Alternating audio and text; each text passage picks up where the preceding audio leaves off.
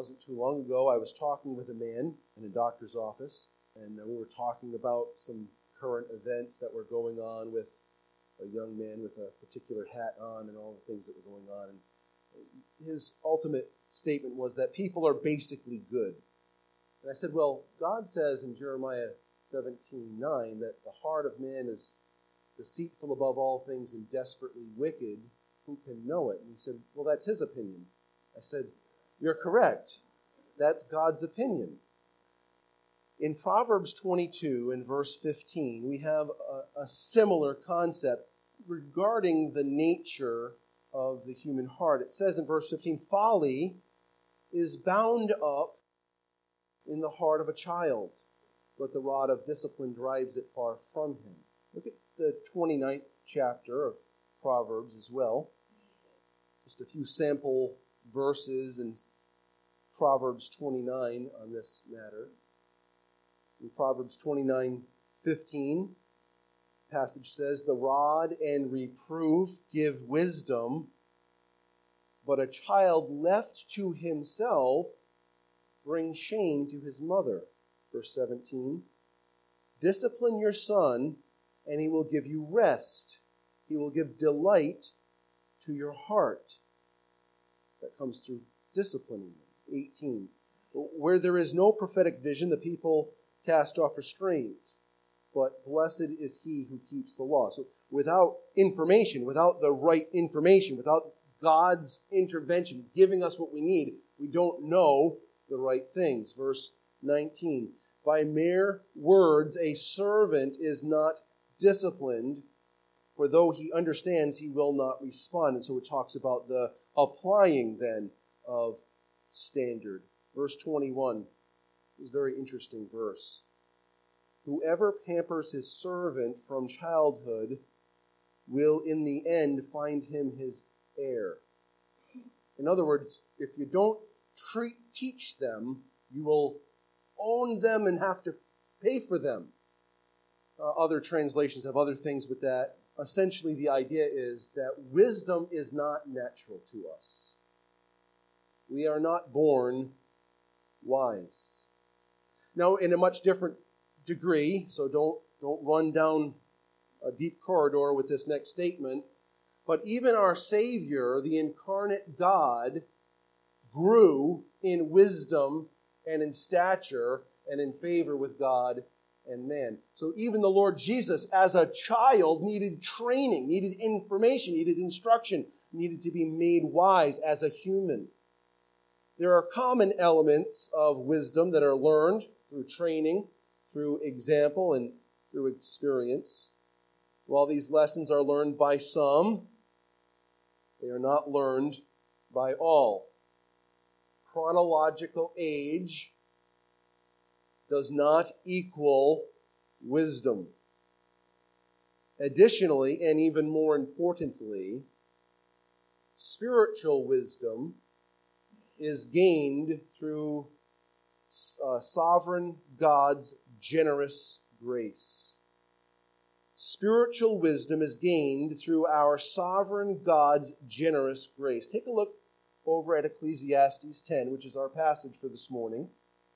Ecclesiastes chapter 10, you'll find that on page 558 of one of our church Bibles.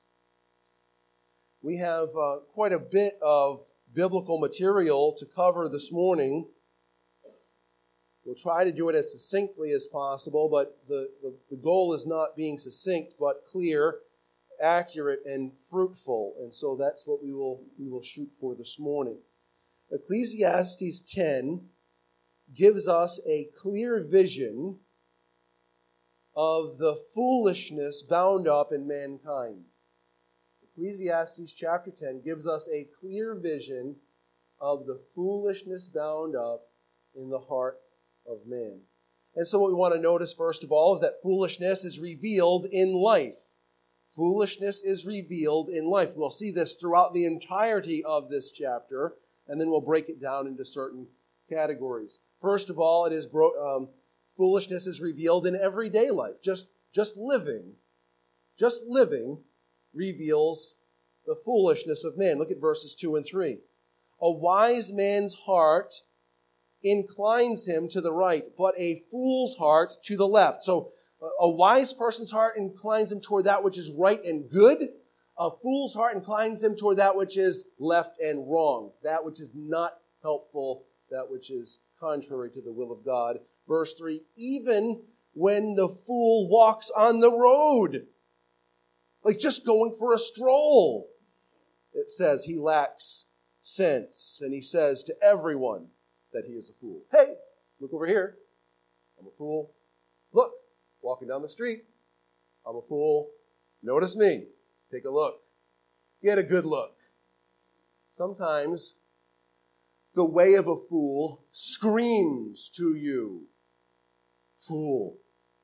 And we have to refrain in our hearts from declaring what is our inclination immediately when we see a fool, because we remember, as we're going to come back to at the end of our time, in James 3, if we praise God out of this mouth and we curse men out of this mouth who are made out of after the similitude of God, then we really are on treacherous ground. Because the speaking of foolishness and ill that corrupts and hurts comes from a source, and that source is not the good river or the good tree, but a bad river and a bad tree.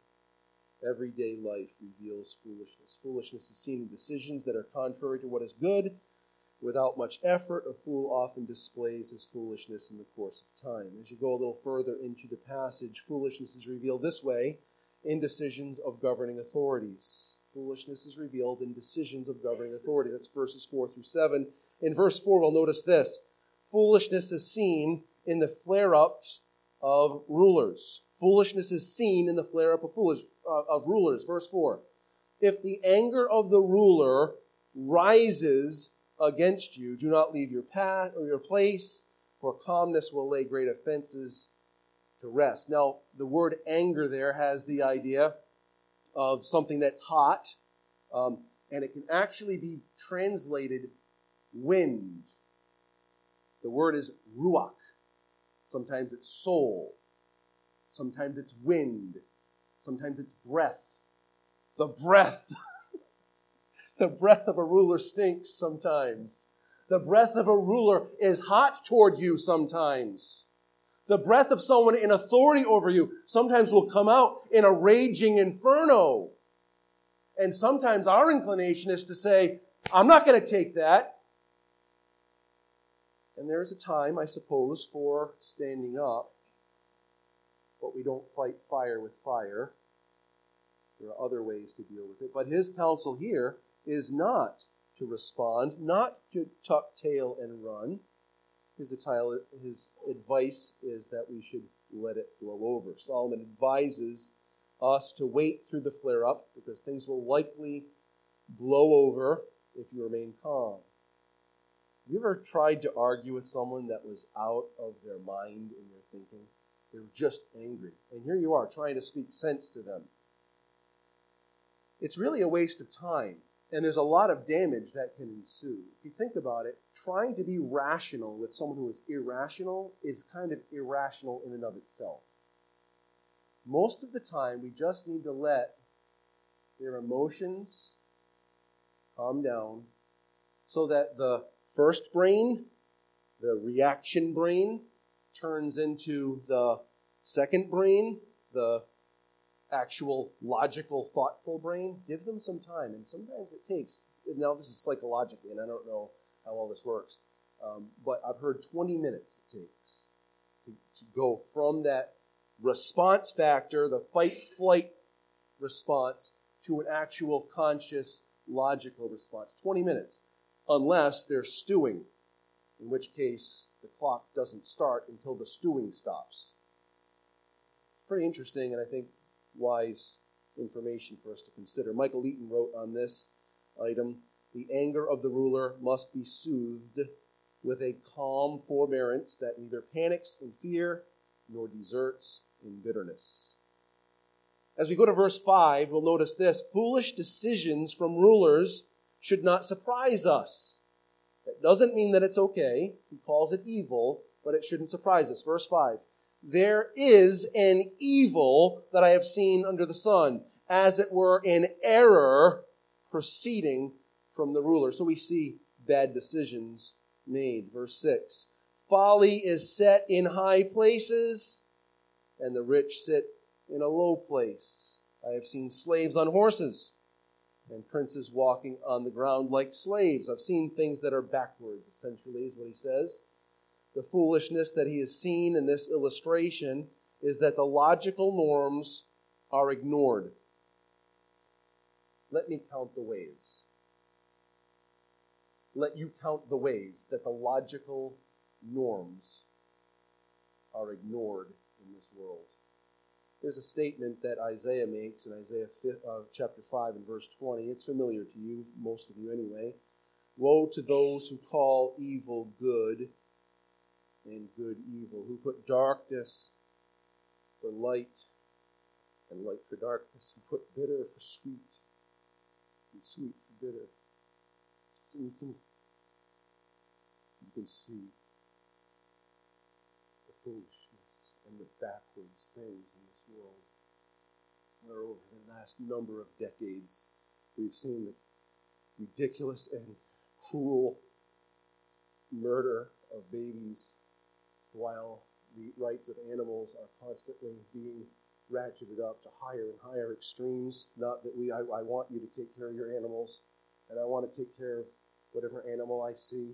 We should not be cruel to animals.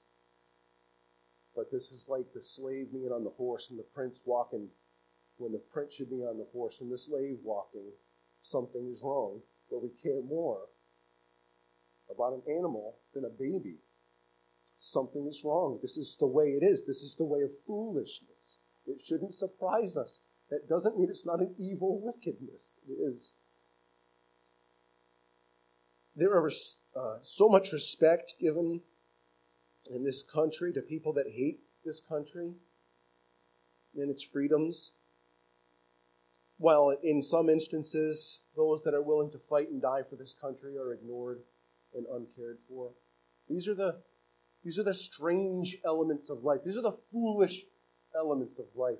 This is what happens when people are entrusted with rule.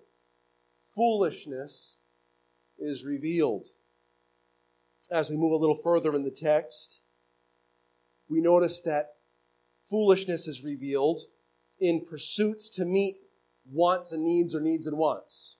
As you look at this, it's very interesting. He, he, does, he does what Solomon does, and he uses these word pictures to help us gather a concept. In verse 8, it's likely that he's talking about someone that's willing to do something to hurt someone else to, to get what he wants. And then in verses 9, 10, and 11, more doing your job, just doing your job so you can survive and live. Um, foolishness is even revealed in these things. In verse 8, what he says is, He who digs a pit will fall into it, and a serpent will bite him who breaks through a wall. Most likely, what we see in verse 8 is this concept that someone's laying out a trap for someone else so that they can get what they have, or they're breaking through a wall to get what someone else has. They're laying out a trap. They want what someone else has. And this is a regular occurrence, or at least it, it comes up numerous times in our Bibles where, where God talks about people that set traps. And, and listen to what it says in Proverbs 26 and verse 27. Whoever digs a pit will fall in it, and a stone will come back on him who starts it rolling. Psalm 7, verse 15. He who makes a pit, digging it out, and falls into the hole uh, that he has made. So th- this is it, it, happens, and then there are biblical illustrations of it, and, and I think one that comes to mind that you'll I think recognize readily is remember the man Haman. Haman hated Mordecai, hated him. And, and Haman's all excited. All of his plans are working out. And he get, gets invited to this royal feast. Yes, this is good. I've got, I've got the, a seat at the table.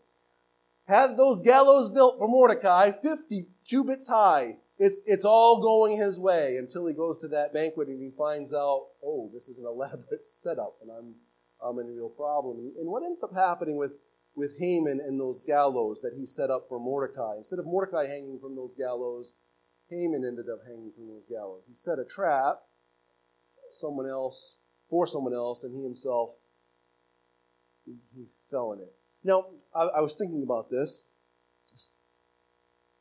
From the years of 9, 10, 11 or so, my son became, became very creative. Well, he's very creative since birth. He's still very creative, but in a certain and a particular way. You might never have to buy self-defense products again because my son, Aiden, can just find a tree and some rubber and make you David's slingshot, okay? And if this isn't good enough, I want to show you this outstanding work. Now, this is a 10 year old. He made Thor's hammer.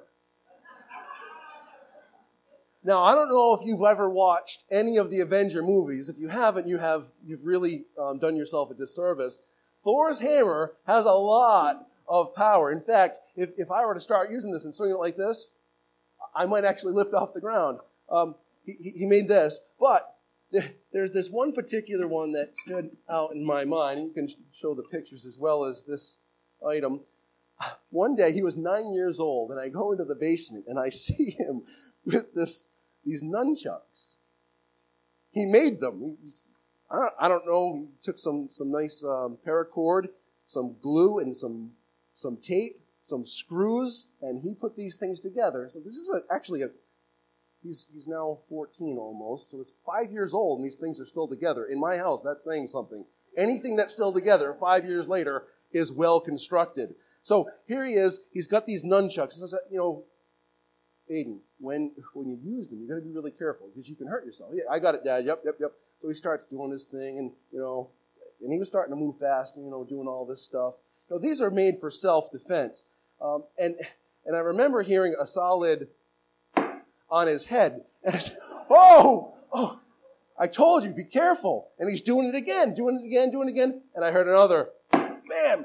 Oh, that was, that was it for a while for him. His self-defense became self-offense, illustrating for us exactly what Solomon is trying to say, which is, if you build a trap, you may find yourself falling into it. And the, the point in this passage is you're trying to get something from someone else. But in the process, that folly will come back to.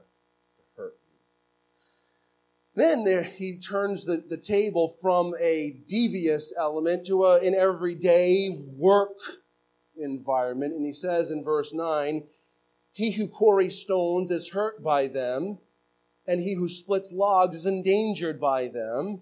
If the iron is blunt and one does not sharpen the edge, he must use more strength. this cracks me up. If you, if you have a dull blade and you don't sharpen it, it's harder to cut the meat. It's biblical wisdom. We're to verse 10, but wisdom helps one to succeed. If the serpent bites before it's charmed, there is no advantage to the charmer. So in verse 9, we see this common labors for daily needs are filled with danger. If you're quarrying stones, it means you've got to break them up. Stuff flies. We have things like OSHA for this. Put on some goggles. Put on a hard hat. Wear some steel toed shoes.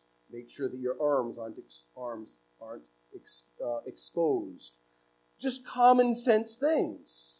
If you're working with wood and you're chopping it, but you're, you're like um, the Tasmanian devil, the wood's going to be going all over the place. It's going to go in your eyes. It's going to go everywhere. Listen, chill out, take it easy, and be safe. That's all he's, that's the essence. There's wisdom for everyday life. In verse 10, common sense helps with daily labors. In verse 10, he said, If the iron is blunt and one does not sharpen the edge, he must use more strength. Um, we, we read it already. I was building some shoe racks the other day.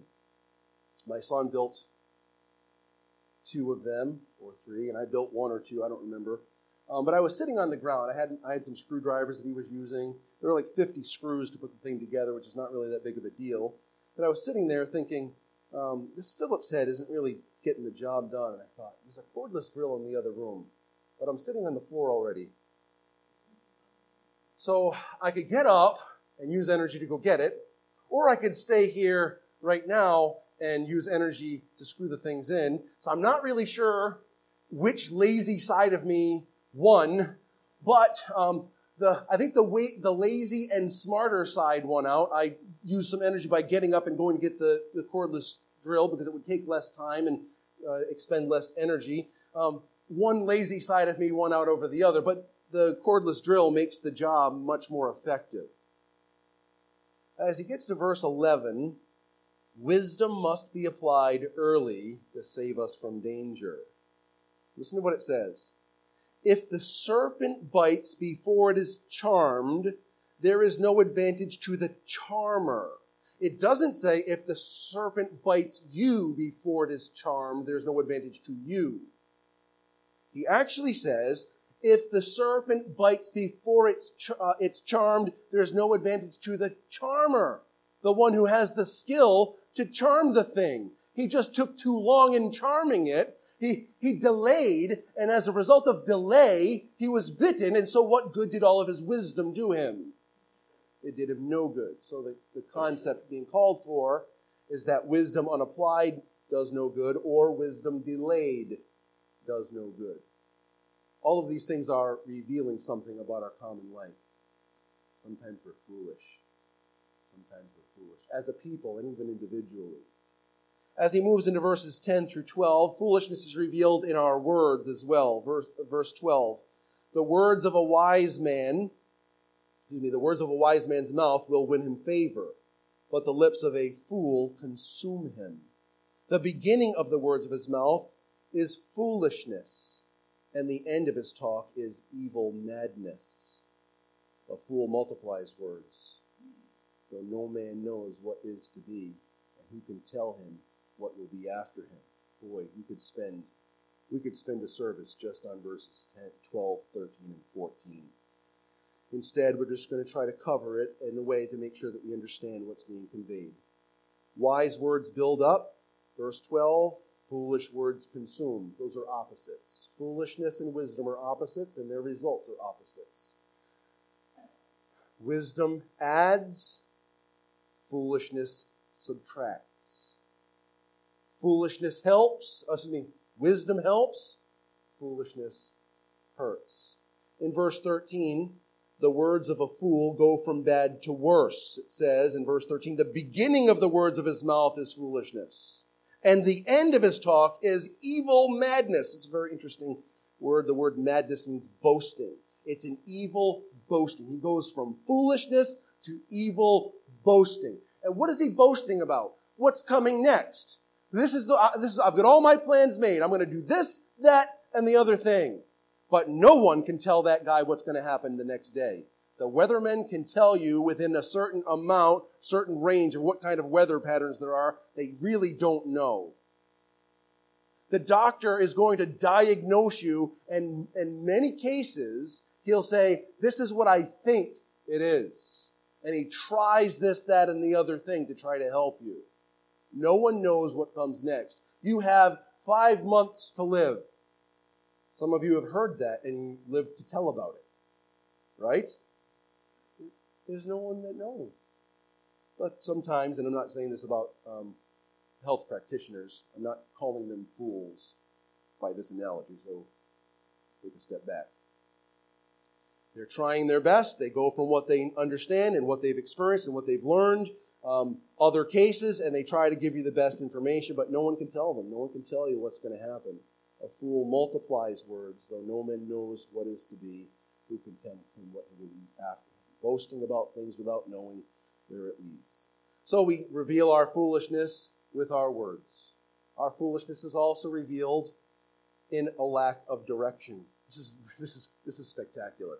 Like all of these verses are just so. It's Solomonic wisdom. It's been recorded for thousands of years now, and there's a reason. Well, first of all, because it's divine, but it's, this is incredible. Verse 15 The toil of a fool wearies him, for he does not know the way to the city. Not a city, the city. He doesn't know the way to the big city. He is, we, we, our foolishness can be revealed in a lack of direction. The toil of a fool wearies him. The term toil is used 21 times in the book of Ecclesiastes. Sometimes it's toiling after the wind. Because the fool lacks purpose, I think, I think all of us need to hear this. Because even believers, even people that act wise at times, also act foolish at others. I've been rebuked a little bit by this passage here. Because the, the fool lacks purpose in his endeavors, he is not accomplishing as much as he should. This person is so confused. It's not like you tell him, hey, find this street in Connecticut Village, and he can't find it. It's find Providence. It's big and close, comparatively, Connecticut Village. It's big and close. Find Providence. Uh, uh, I don't know. I don't know. Should I go that way or that way? Should I go this way or that way? I don't know. I'm not really sure. This is the picture he's painting here. Because a fool lacks determination and purpose, he can't even figure out which direction the big city is in. It's, it's pretty significant rebuke. Have you ever been frozen by an influx of responsibilities? It's a horrible experience. But the fool gets stuck right there. The wise take a deep breath. The wise ask God for grace and wisdom. The wise break the responsibilities down into separate tasks. Prioritize the list and start the process of addressing each one in proper order. Just, okay, you don't know which way the city is. All right, take out your compass. Is it north of you or south of you? Okay, if it's north, take out the compass and follow north. Guess what you're going to do? You're going to run into the big city. It's not this complicated. You have all kinds of stuff to do around your house. You, you feel overwhelmed. You have uh, demands for work, demands in your home, demands elsewhere. It's, it's all crushing down. Whoa. Back up. Write it down. Do one thing at a time. You can't do five, just one. Do the most important thing first, the second most important thing second. Eventually, the city. You'll get there. It's okay. Wisdom. This is just common wisdom. Foolishness is revealed in the midst of these things, however. Foolishness is also revealed in a lack of discretion. That's what we notice in verses 16 to 19 at the very least. Verse 20 really also is included either under words or with this uh, section. Either way, it's, it's good for us. Verse 16 Woe to you, O land, when your king is a child and your princes feast in the morning. Happy are you, O land, when your king is the son of the, no, of the nobility and your princes feast at the proper time for strength and not for drunkenness. Through sloth, the roof sinks in. Through indolence, the house leaks. Bread is made for laughter, and wine gladdens life, and money answers everything. Even in your thoughts, do not curse the king, nor in your bedroom curse the rich, for a bird of the air will carry your voice, and some winged creature tell the matter. Oh, Solomon. There is a proper time for feasting. Verses 16 and 17 tell us this. Those who feast at the wrong time, verse 16, allow problems that could have been corrected to go unchecked. Verse 18. You see it? If you're feasting in the morning and you're too drunk to walk, are you going to fix the roof? Are you going to ensure that your foundation is sealed? No, you will not. Food and drink and money have benefits. He makes that clear in verse 19. This is very interesting. Now, now notice the pattern he's going to follow. In verse 16, it's a woe.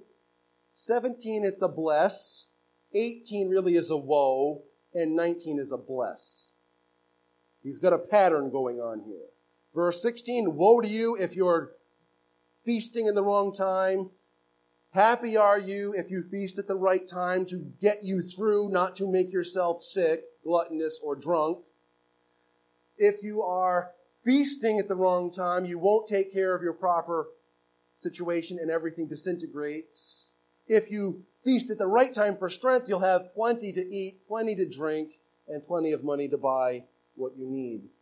While feasting at the wrong time is ill advised and can result in the neglect of necessary responsibilities, the privilege and benefit of resources should not be discounted. Um, Charles Bridges mentions this in his commentary, which I unfortunately do not own. He, uh, he speaks of someone who has money uh, that lacks nothing that this world can give. It supplies a thousand advantages, not only necessaries, but the conveniences, indulgences, and embellishments of life. He captures that well, I believe. But I would throw in that light of that a warning. Because we have a lot of scripture that deals with money. You don't take one of them and it speaks the whole truth and nothing but the truth. It speaks truth.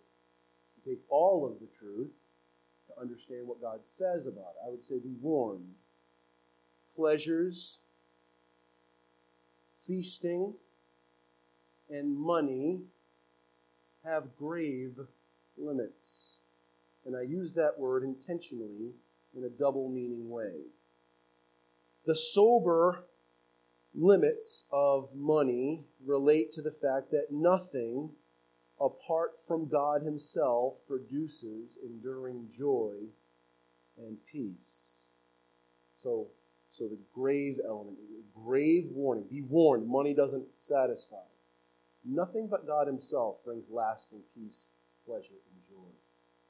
There's another element of this, and that's the second side of the word grave the grave removes the benefit of the money, or you cannot take any of your money with you when you die. You can no longer feast when you die. The pleasures are gone for your body when you die. So he's not ascribing something different than he said anywhere else. Don't, don't take a verse and drive it to, a, to an ultimate end that's not intended take it in its balance. He tells us already that uh, I've had everything there is, I've had it all.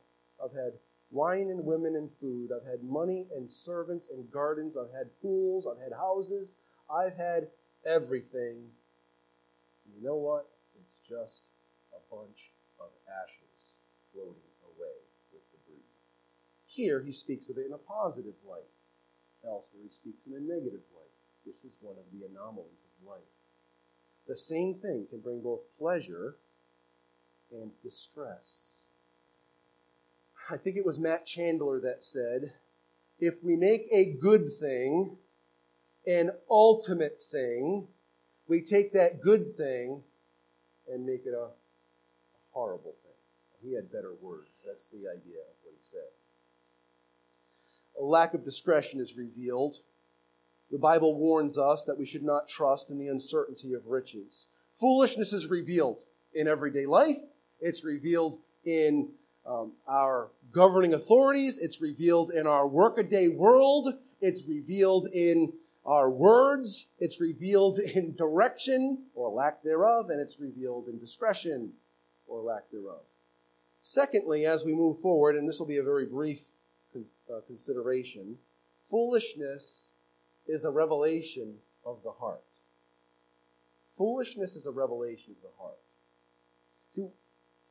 If we just look and, and look at words and actions, and it's all surface oriented, you really don't know what's going on. You, you make all these assessments, you make all these judgments, but foolishness is telling us of some deeper problem. It's not just about whether you wear your goggles when you're chopping wood or a hard hat when you're quarrying stones. It's more about whether your heart is a heart of wisdom or foolishness. Verse 2 is a very important passage. Verse 2 A wise man's heart inclines him to the right, but a fool's heart to the left. what Solomon brings up in verse 2 and then just discusses in practical ways the rest of the way is one of the Christian doctrines that is necessary for understanding. Foolishness is the surface. Foolishness is the smell emanating from the infection. The smell is just the evidence. The infection is the real issue. And he's brought this to our attention previously. This is not the first time that Solomon focused in on our natural bent towards sinfulness. Look at chapter 8. Ecclesiastes chapter 8 and verse 11. What a telling verse this is, and so true for, for common, normal situations. Verse 11 Because the sentence against an evil deed is not executed speedily, the heart of the children of man is fully set to do evil. If you can get away with it, many times you do it. It's a common norm. This is man's heart. Chapter 9 and verse 3. Chapter 9 and verse 3. There is an evil in all that is done under the sun, that the same event happens to all. Also, the hearts of the children of man are full of evil, and madness is in their hearts while they live, and after that they go to the dead. Oh my goodness. Thanks, Solomon. I appreciate your help today. I feel I feel lovely. All right. Moving on. The Bible explicitly states uh, that the sinfulness of man's heart, and it continually exhibits illustrations that result from man's sinfulness. Think about it from Romans chapter 6 and verse 23. The wages of sin is death. Chapter 3 and verse 23. All have sinned and fall short of the glory of God. There's a payment that comes with this foolishness and sin. It's death, it's eternal death. Solomon Ecclesiastes simply states that God has no pleasure in fools in Ecclesiastes 5 4. The foolishness that we display from time to time is revealing listen carefully, the foolishness that we display from time to time is revealing our desperate need for God's redemption, forgiveness, and provision. We need mercy to forgive our sinfulness, and we need grace to grant us righteousness. Our natural condition breeds foolishness, and therefore we are in need of God's grace to supply us with wisdom for life, which is exactly what we have in this text. Uh, what he gives us in, in this passage, and we're going to just cover it from 20 backwards in just a couple of moments. Uh, we're going to look at uh, five verses here to illustrate that God gives us wisdom that's available for life. Look at verse 20. Even in your thoughts, do not curse the king, nor in your bedroom curse uh, the rich, for a bird of the air will carry your voice, or some winged creature tell the matter. What we want to recognize as we work our way backwards through this text is that Solomon offers some common wisdom and he offers some spiritual wisdom. He kind of mixes it back and forth. In verse 20, he gives us some common wisdom, and I, I think this is vital. It is a wise way to live to not only not speak evil, of rulers and authority and the rich. I'd say just you can just pull off authorities and rulers off of this. I'm not changing the word. I'm just saying application wise. Don't speak evil of anybody. And don't think evil of anybody. It's very interesting what he says here. He says, even in your thoughts. You ever heard the expression, a little birdie told me? Well, Solomon just talked about the little birdie. But he doesn't say, a little birdie told me because you uttered it to your wife or your husband or your children or your, your uh, fellow elders or your deacons or, or, or, anyone else. He doesn't, doesn't say, even in your thoughts. And, I, and I, that has given me some, some pause to think. It's really true. If you don't like somebody, they're going to figure it out. You don't have to say a word to them or anyone else. They will know. It will display itself.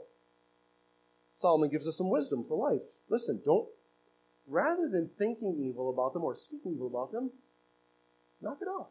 Nothing good comes of this. That's some good common wisdom. Look a little further up in the text at verse 12. The words of a wise man's mouth win him favor, but the lips of a fool consume him. You know, this is an interesting passage and really applicable, right? The words of a wise man's mouth win him favor. That's not my favorite way to translate that. a better way, the words of a wise man's mouth are gracious. That really is the essence of how the Hebrew words it. The words of a wise man's mouth are gracious words. What is the words of a, of a fool's lips? They consume him. What one adds, the other subtracts. One helps, the other hurts. What a difference. What a difference that is. Uh, in Ephesians 2, uh, 4 29, let no corrupt talk come out of your mouth, but only such as is good for building up, as fits the occasion, that it may give grace to those who hear. In Colossians 4 says the same thing. In other words, let your speech always be gracious, seasoned with salt, so that you may know how you ought to answer each person. There's a lot here. Um, discussions on the lips, on, on words, and on the heart are vital. And one of the things that, that really speaks to me when I think of gracious words from Ephesians 4, Colossians 4, or this text is, is an illustration that, that took place in the life of the Lord Jesus. In the book of Luke, chapter 4, it talks about the Spirit working in him. It brings, it brings up Spirit a lot in that text. It talks about him going into the synagogue and taking out the scroll and reading where it talked about him. He said, These this day, these words are fulfilled in your ears. And Everyone looked around and they marveled at the words of grace spoken by Jesus. The words of aid spoken by Jesus. Words empowered by the Spirit of God in the Son of God. This is just a breathtaking concept. And here, Solomon is encouraging us about the way that our words are to be used. This is common wisdom. If you were to, to, to consider the passages just referenced, whether it be the Luke passages or the Ephesians or Colossians passages, with the beginning of James chapter 3, where it talks about the tongue, little member, starts a fire, a little bit of poison, kills things, corrodes things, burns things, consumes things. Our tongues have a horrible effect on others. They can, or they can have a glorious effect on others. See, the spiritual wisdom that we gain from looking at verse 12 is that as I yield myself to God and His Spirit and His Word, the words that I speak will add to people's lives, not subtract from their lives. It will add to them the grace that they need, not pull away from them, not hurt them like a coarse, a coarse sandpaper, or consume them like a hot fire. A little further up in verse 10, wisdom is learned in life as we see the effectiveness increased when we use available resources. Verse 10 If the iron is blunt and one does not sharpen the edge, he must use more strength, but wisdom helps one to succeed. Again, we've already talked about this. I'll just illustrate it this way.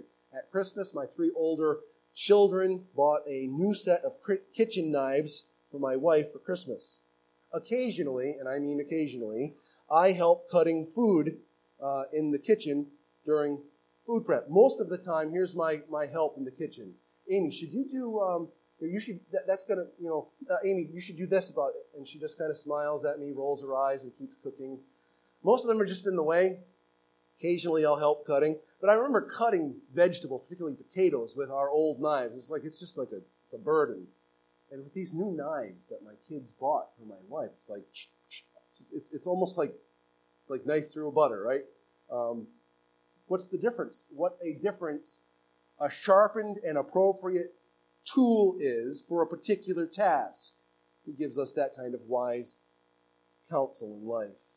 Some elements of wisdom help in making life easier. Verse 4 now.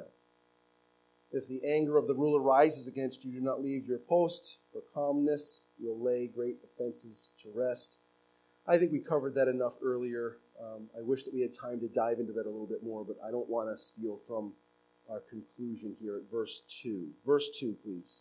A wise man's heart inclines him to the right, but a fool's heart to the left. The right hand. The right hand. According to most commentators' thoughts, that refers to that which is positive and helpful. I'll share with you a conglomeration of Philip Ryken and Michael Eaton. And the reason it's a conglomeration is because Philip Ryken quotes Michael Eaton in the middle of his uh, sentence. So uh, you get both of them. It's a two for one deal.